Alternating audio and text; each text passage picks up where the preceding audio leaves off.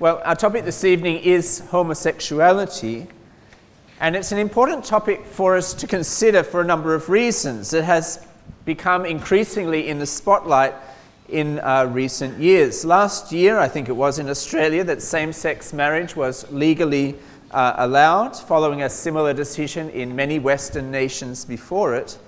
Uh, just last month, of course, Taiwan followed suit, and uh, it's been claimed by uh, some uh, gay lobbyists uh, that uh, that uh, as many as uh, ten percent of people identify as L G B T I. Uh, uh, but according to the U S statistics, it's much less than that.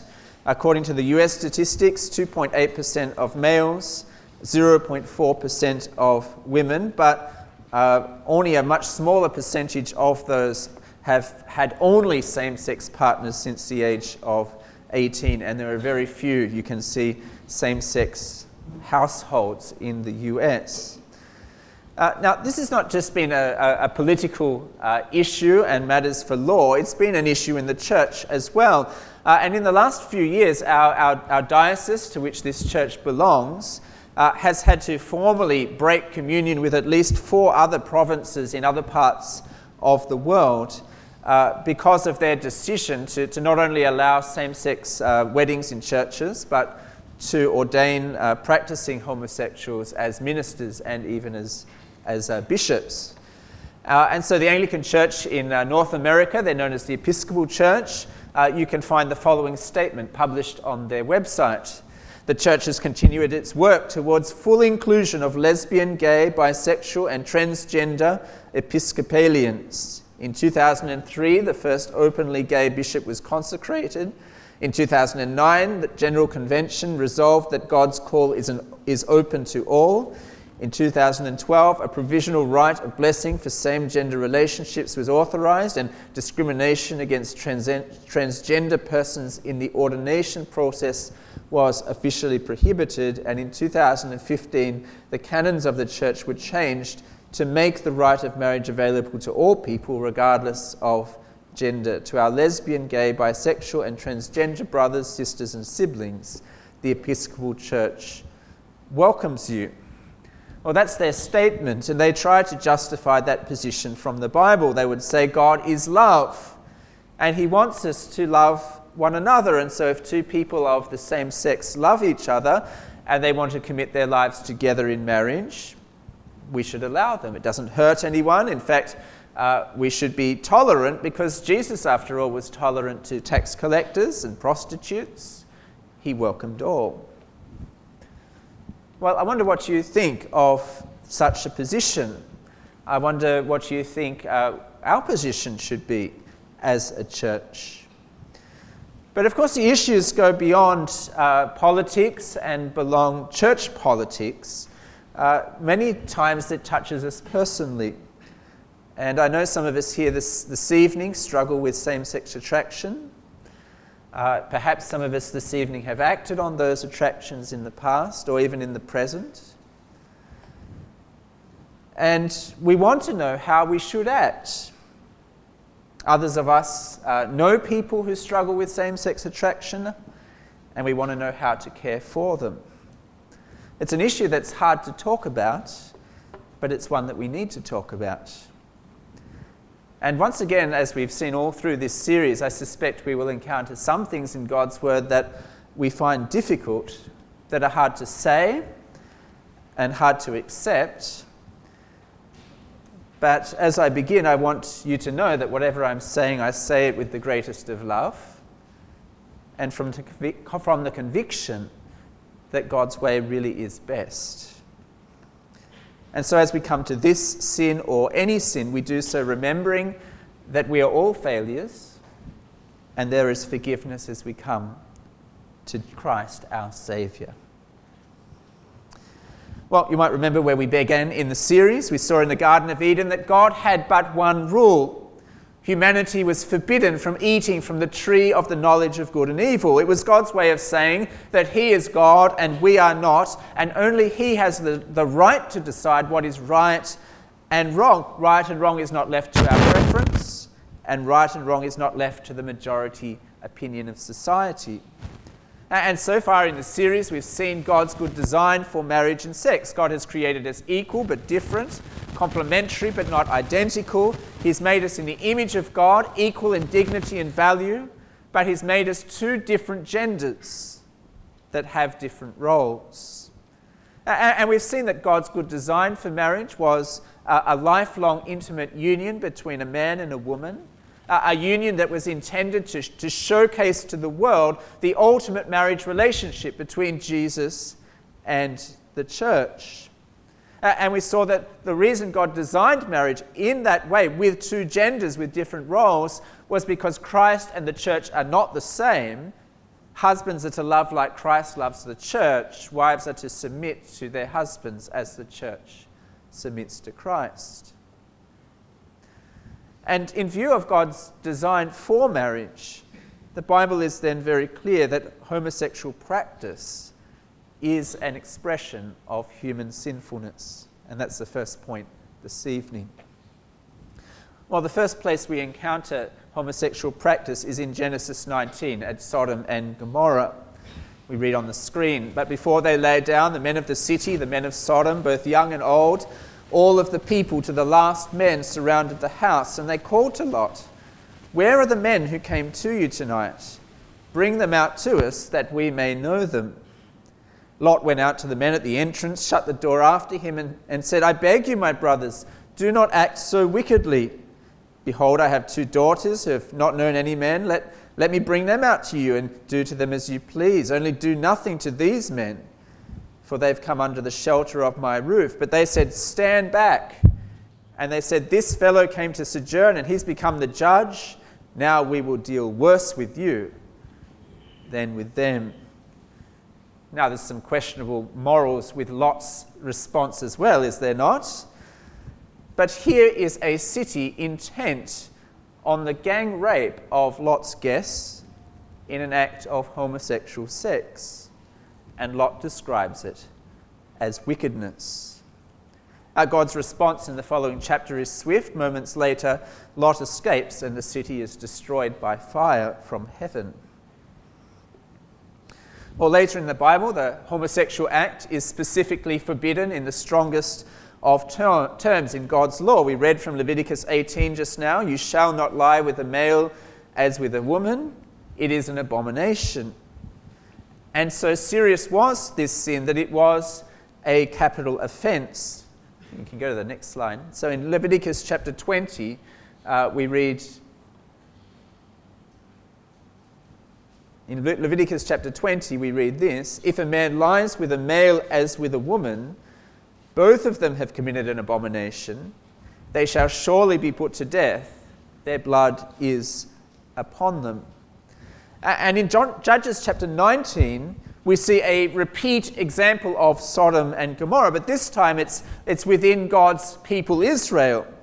And the author is seeking to show us just how uh, the depth of Israel's sin at that dark time. Again, it's a horrific read. "As they were making their hearts merry, behold, the men of the city, worthless fellows, surrounded the house, beating on the door, and they said to the old man, the master of the house, 'Bring out the man who came into your house, that we may know him.' And the man, the master of the house, went out to them and said to them, 'No, my brothers, do not act so wickedly. So, since this man has come into my house, do not do this vile thing.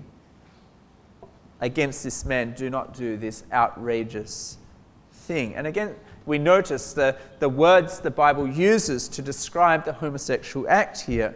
Wicked, vile, outrageous. They are strong descriptions. It is severe punishment in the Old Testament, and it shows how God is opposed to it.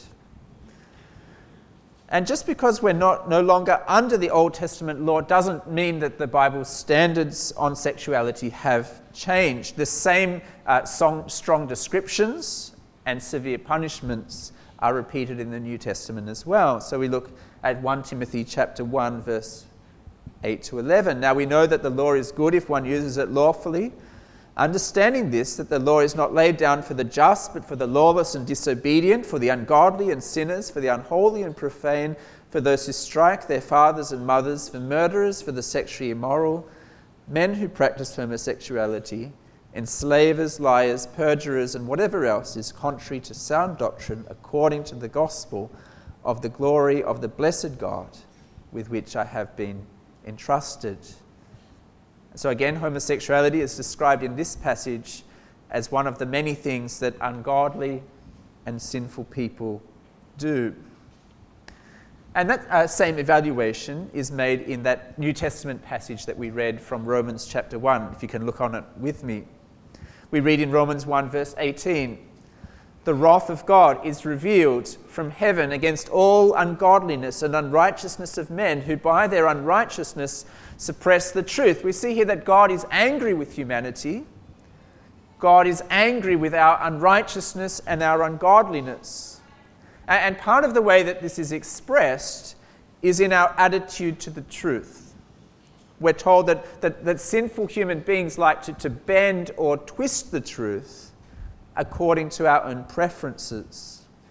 Uh, I think, uh, if you like, it's a bit like the fake news of, uh, of Donald Trump. Uh, sinful human beings uh, twist the truth whenever they don't like it, what it says. So for Donald Trump, if he doesn't like it, it's fake news. And the Bible says that's a bit like what we do with God the Creator. If we read on in verse nineteen, "For what can be known about God is plain to them, because God has made it, has shown it to them. His invisible attributes, namely his eternal power and divine nature, have been clearly perceived ever since the creation of the world in the things that have been made, so they are without excuse." So he's saying you should be able to just look out on the world and, and know that there is a powerful, eternal God who must have created it all. But we fail to respond, verse twenty-one, "Although they knew God, they did not honor him as God or give thanks to him, but they became futile in their thinking. Their foolish hearts were darkened. Claiming to be wise, they became fools, and exchanged the glory of the immortal God for images resembling mortal men and birds and animals and creeping things." And, and so in this passage, sin is not just doing wrong things. Those are like the symptoms, if you like. Uh, the disease of sin is in our hearts. It is our, it's our denial of God's rightful rule over us. It's when we refuse to treat God as God and give him the honour he deserves, and instead we create our own gods that resemble us to follow instead. And on many occasions this means that we that we remould or we, we reshape our God into the God of our own liking. I think we see that in many parts of the church that, that teach that homosexuality is not a sin. They say God is love, and since two people of the same sex love each other, it honours God and it should be allowed. But it should be quite clear just from those Bible passages that we just read that that is not the God of the Bible. It's the God of their own imagination. Because they've created a God who is loving but not holy. A God who wants us to be happy rather than a God who wants us to glorify him. And that is the heart of sin. It is a rejection of the true God. It is a failure to honour the God who is real and instead replacing him with a, a false God of our own imagination that we would worship instead, that justifies our behaviours. And this attitude of rebellion is expressed in our actions. Uh, when we reject God's rightful uh, rule over us, we then decide for ourselves how we want to live. And God's law then becomes subject to our preference. But the thing is, different people express this rebellion in different ways. Uh, of course, we, we, we all lie and we all get angry and we're all proud and we're all greedy and all of those things. But there are some sins that we struggle with that other people do not. For some, it's alcoholism. Others, it's gambling. For some, it's pornography or something else. And, and, and Romans one goes on to suggest that, that one way our sinfulness is, is particularly expressed is in our rejection of God's purposes for sex as we succumb to our own desires. Look at verse twenty-four. Therefore, so because we reject God, therefore God gave them up in the lust of their heart to impurity, to the dishonoring of their bodies among themselves, because they exchanged the truth of God, about God for a lie and worshipped and served the creature rather than the Creator, who is blessed forever. Amen. Now notice it's not talking about uh, homosexuality specifically at this point. Uh, we saw in Leviticus eighteen that there are many sexual sins there, uh, whether it's uh, you know incest or bestiality or homosexuality or adultery, or there's a whole long list of sexual sins in the Bible. But what God's word is saying here is that when we reject the truth about God, God deliberately gives us up actively uh, to carry out our own fleshly desires.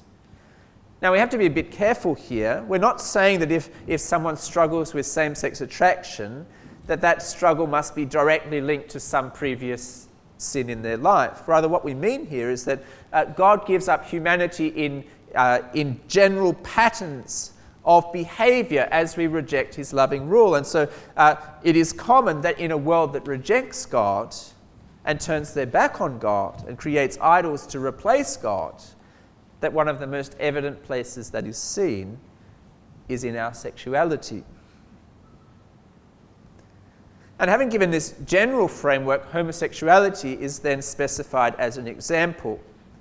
And once again, we notice it's not the only example here. Verses twenty-eight to thirty-two have a, a whole other list of sins that God gives us up to: envy and, uh, and malice and boasting and, and greed, and on it goes. But verses twenty-six and twenty-seven, nevertheless, do describe homosexuality as a particular serious sin. Look at verse twenty-six. For this reason, God gave them up to dishonorable passions, for their women exchanged natural relations for those that are contrary to nature. And the men likewise gave up natural relations with women and were consumed with passion for one another, men committing shameless acts with men and receiving in themselves the due penalty for their error. And again, we note the, the very strong language that is used here. Dishonorable passions, contrary to nature, shameless acts, due penalty for their error. It's very clear from all of those verses that the Bible sees homosexuality as a sin. That's an inescapable conclusion. And look again at those verses. The, the reason why the Bible says that it is wrong is that it is contrary to nature. Did you see that in, uh, in verse twenty-six? Their women exchanged natural relations for those that are contrary to nature. The men likewise gave up natural relations with women and were consumed with passion for one another. So what, what does it mean that homosexuality is, is contrary to nature? Uh, well, well, nature here, it refers to God's deliberate design for marriage in creation.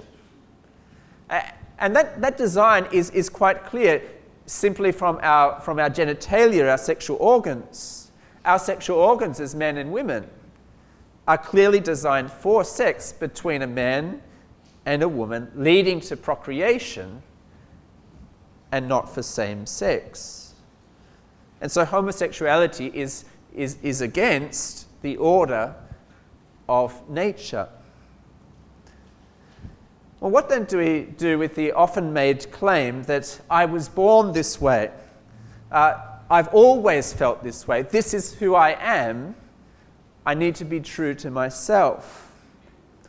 And the first thing I would say here is that, that in a court of law, I can, I can never appeal to my genes as my defense. Is that, is that right, Cass? Yeah, you can back me up on this. So I, I can't say my genes made me kill that person. Right? Or my genes made me turn into a pedophile. Or my genetic makeup meant that I had to have sex with that animal, or something like that. No, we're, we're always held responsible for our actions, and genes uh, do not excuse them. Now, that does not mean that our genetic makeup does not leave us with a predisposition towards certain behaviors. Uh, just as some are predisposed to diabetes, so also it is logical that some would be predisposed to same-sex attraction. Now, some of you know that I have a, uh, a genetic disease called celiac disease. It's an autoimmune disease that means that if I eat gluten, that is wheat, that my body will attack the gluten and my stomach that it's sticking to and destroy my stomach. Wonderful disease to have. Now, celiac disease has been linked to certain genes. And uh, don't worry, because those genes are only carried by Westerners and not by Asians. You have your own genetic diseases. But fifty percent of Australians carry those genes.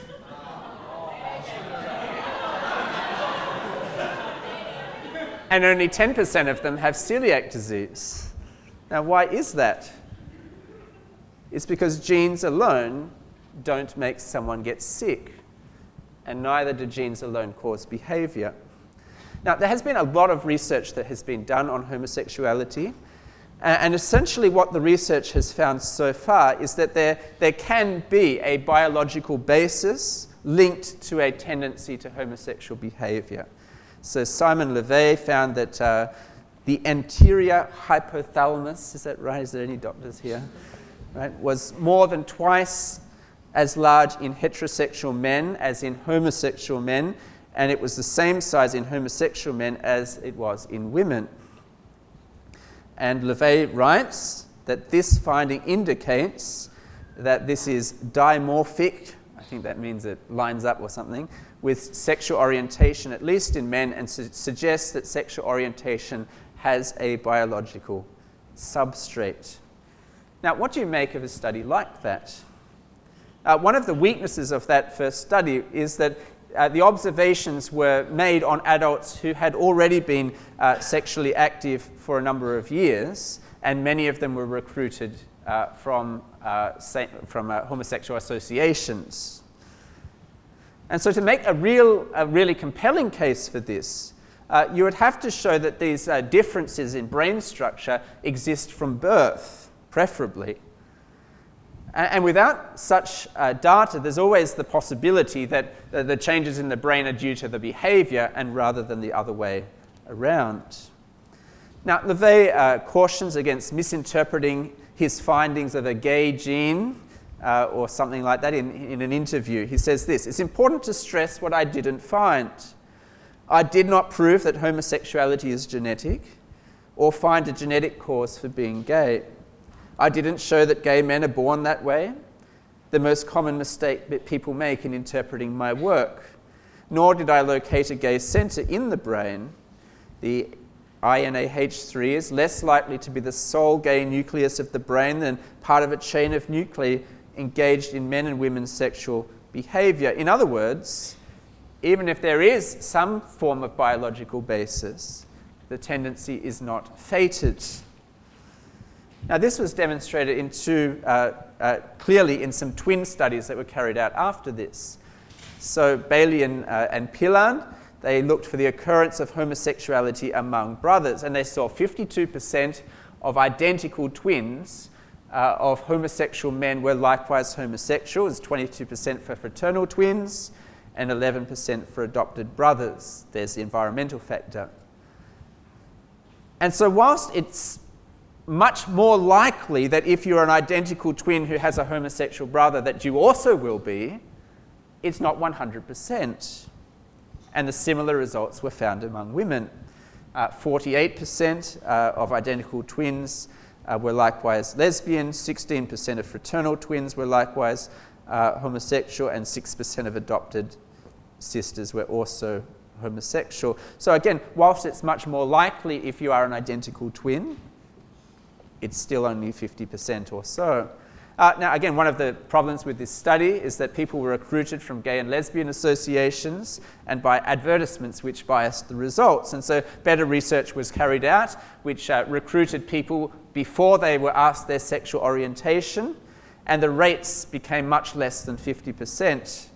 Uh, the biggest study was done at the University of Queensland uh, with fourteen thousand twins, and it found that the percentage reduced to thirty-eight percent for men and thirty percent for women. Now, all that all that research shows uh, is that there, there is some kind of genetic component, if you like, but it's not inescapable.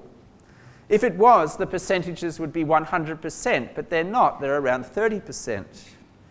And so genes by themselves do not make us behave in particular ways. They create a tendency, perhaps, but not a tyranny.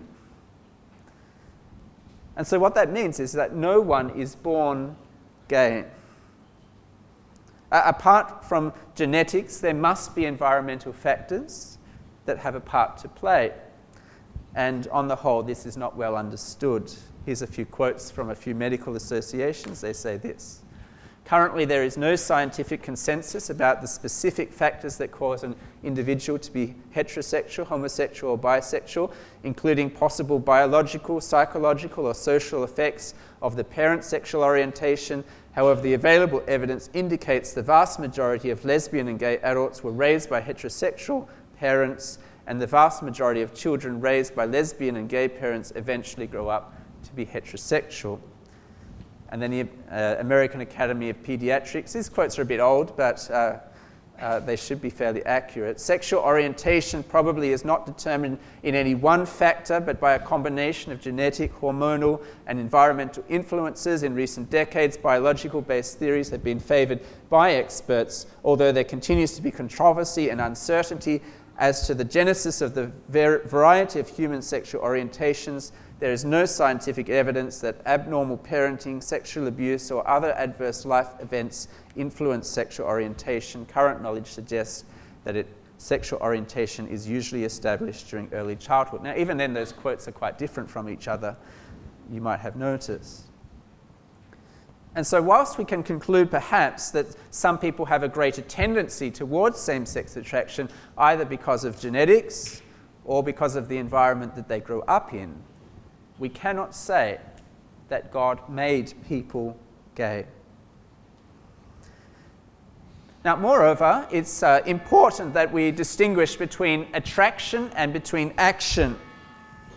See, uh, regardless of the genetic or an environmental basis for feelings of same-sex attraction, it's one thing to have feelings of same-sex attraction, and it's another thing to act on those feelings in a sexual act. See, just because you have the desire to do something doesn't mean that you have to do it. Uh, this is what the Bible describes as temptation. Now, of course, lust is still wrong. It doesn't matter which gender it's directed towards. But it's what's done with the with the feelings, what's what's done with the temptation that that matters.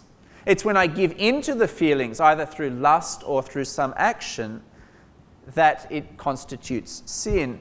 It's not having the, the attraction or the temptation itself. And so we've seen so far that, uh, that homosexual practice is an expression of human sinfulness. And we've seen that homosexual practice is not natural. And the third point we see is that homosexual practice will be judged. And that is clear in the final uh, relevant New Testament passage in First Corinthians. It says this: "Do you not know that the unrighteous will not inherit the kingdom of God? Do not be deceived. Neither the sexually immoral, nor idolaters, nor, uh, nor adulterers, nor men who practice homosexuality, nor thieves, nor the greedy, nor drunkards, nor revilers, nor swindlers will inherit the kingdom of God, and such were some of you." Now, it's important to notice in this list, he's, he's talking about a habitual and unrepentant behavior. He's not saying that, that everyone who's ever been involved in any of these things is automatically disqualified from the kingdom of God. In fact, he points out that some of the Christians were previously doing these things before they were converted. Uh, secondly, notice that the sin here is practicing homosexuality. It's not the feelings themselves. It's always the practice of homosexuality that is on view and not the attraction.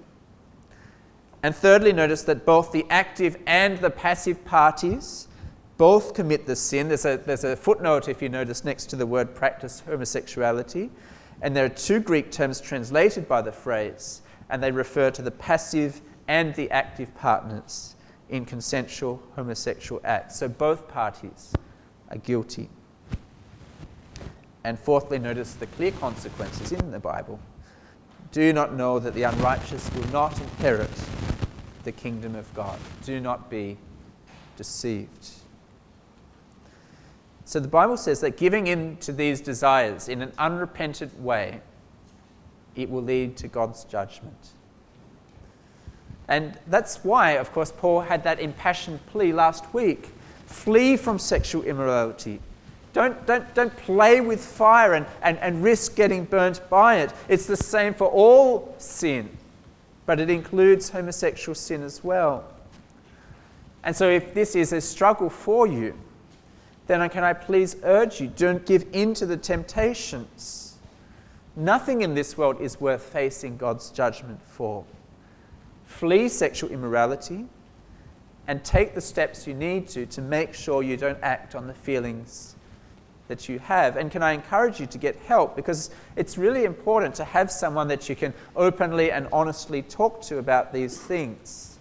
I've talked to quite a number of people about this, and I'll be happy to talk to you about it confidentially as well. Well, fourthly, we see wonderful hope in this passage, and that is that homosexual practice can be forgiven if we repent. Look at verse eleven again. It says, and such were some of you, but you were washed, you were sanctified, you were justified in the name of the Lord Jesus Christ and by the Spirit of our God. And, and we saw that la- la- last week, isn't it? There is hope in sexual sin. We're all sexual failures in, in one way or another. And the Bible reminds us that no matter what sin we've done, if we will turn to Christ, we can be washed of all of our sins. We can be totally forgiven. We can be sanctified, it means we can be made holy and blameless in God's sight. We can be justified, it means we can be declared uh, not guilty, be righteous in God's sight. And so every sin can be forgiven, including homosexual sin, but only as we repent and turn to Jesus and his death for us on the cross. Now, there might be some here today who are investigating the Christian faith, and you're not yet a Christian, and I want you to know the amazing forgiveness and liberation and joy that is offered to you as you turn to Jesus as your Lord and Saviour.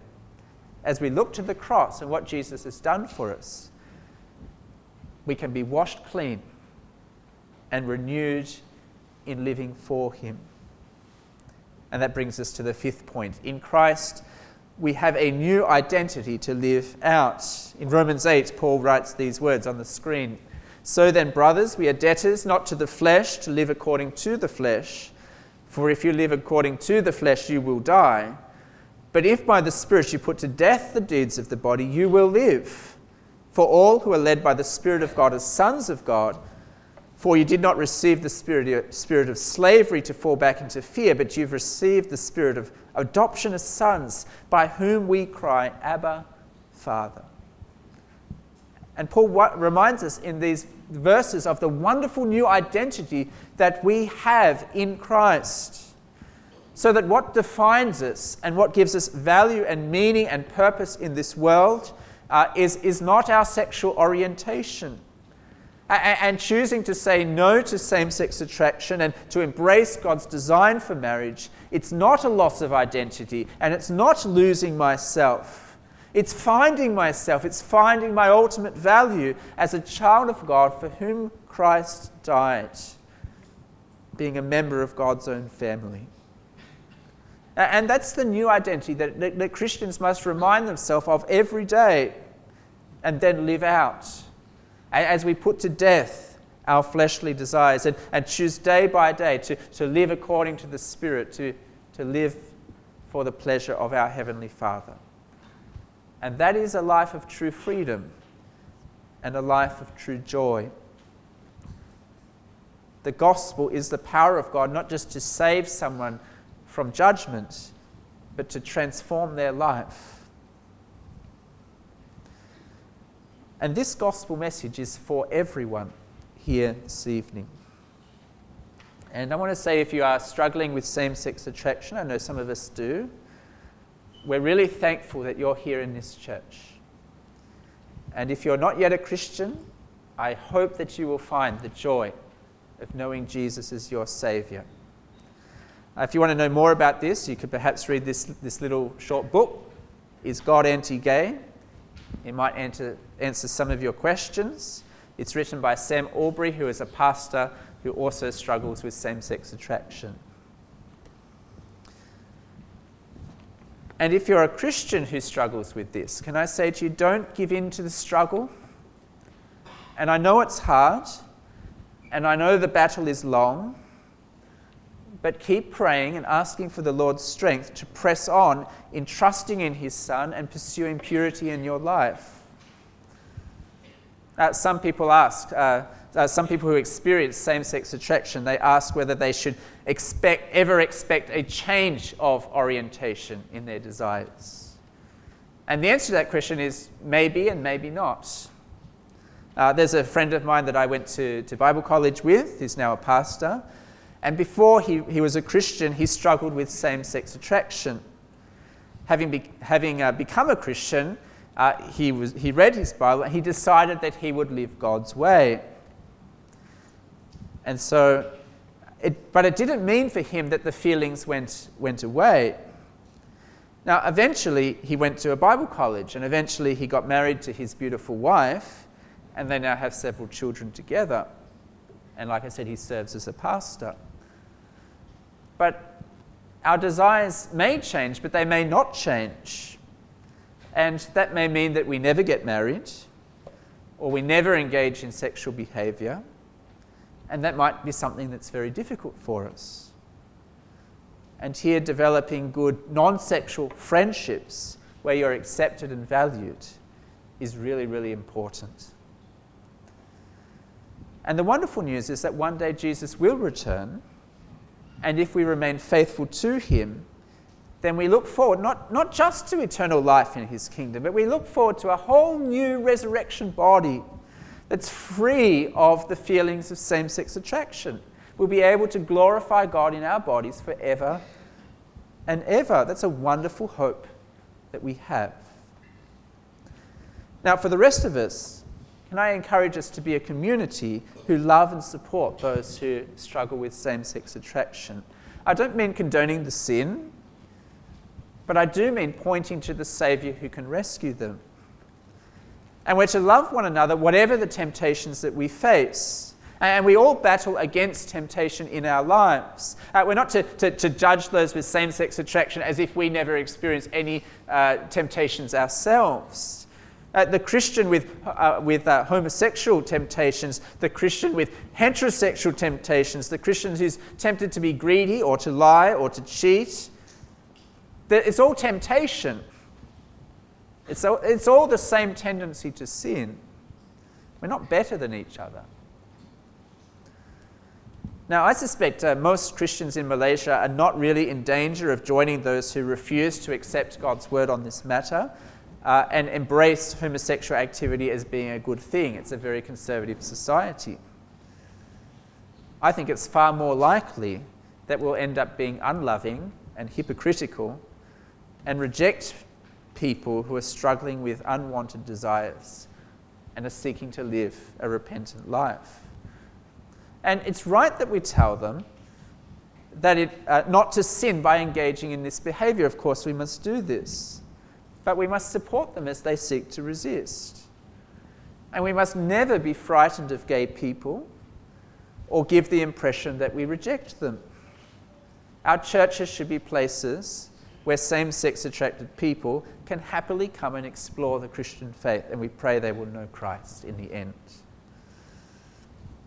And so if someone ever does uh, share their struggles with you, it's a very big deal. Don't react in shock. Thank them for their trust. Assure them that you'll walk with them. Listen to them carefully. Find out how they're really going. Point them to Christ. Pray for them. I pray that this will be a community that befriends and upholds people as they fight against temptation. A community that will put in the effort to really love people and never shun people who are struggling to live God's way.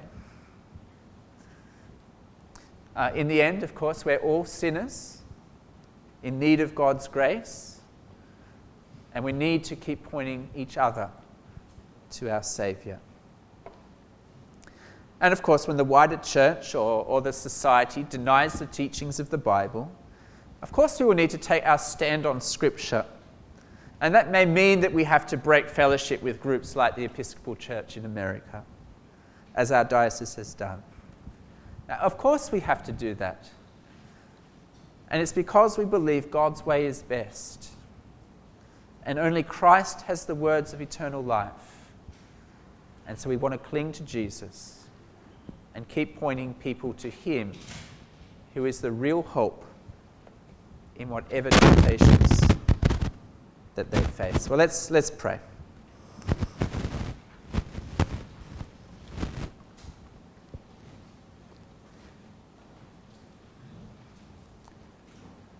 Our Heavenly Father, we want to thank you once again that um, no matter what sin we have committed in our life, that you sent your Son, the Lord Jesus Christ, to die on the cross for us. We thank you for your great love for sinful people like us. We thank you for the forgiveness. We thank you for the fresh start that we can have as we turn to you. And we thank you for your Spirit that is within us, reminding us of our new identity in Christ and helping us to choose your way day by day. Father, we do pray for those who struggle with same-sex attraction, that you would help them to find their joy and peace in Christ. Father, we pray that you would help them to resist the temptation and to live in your ways. And Father, we pray that our church will indeed be a place that loves, supports, encourages people as they can, as they search for Christ and as they seek to live his way. We pray all of this in Jesus' name. Amen.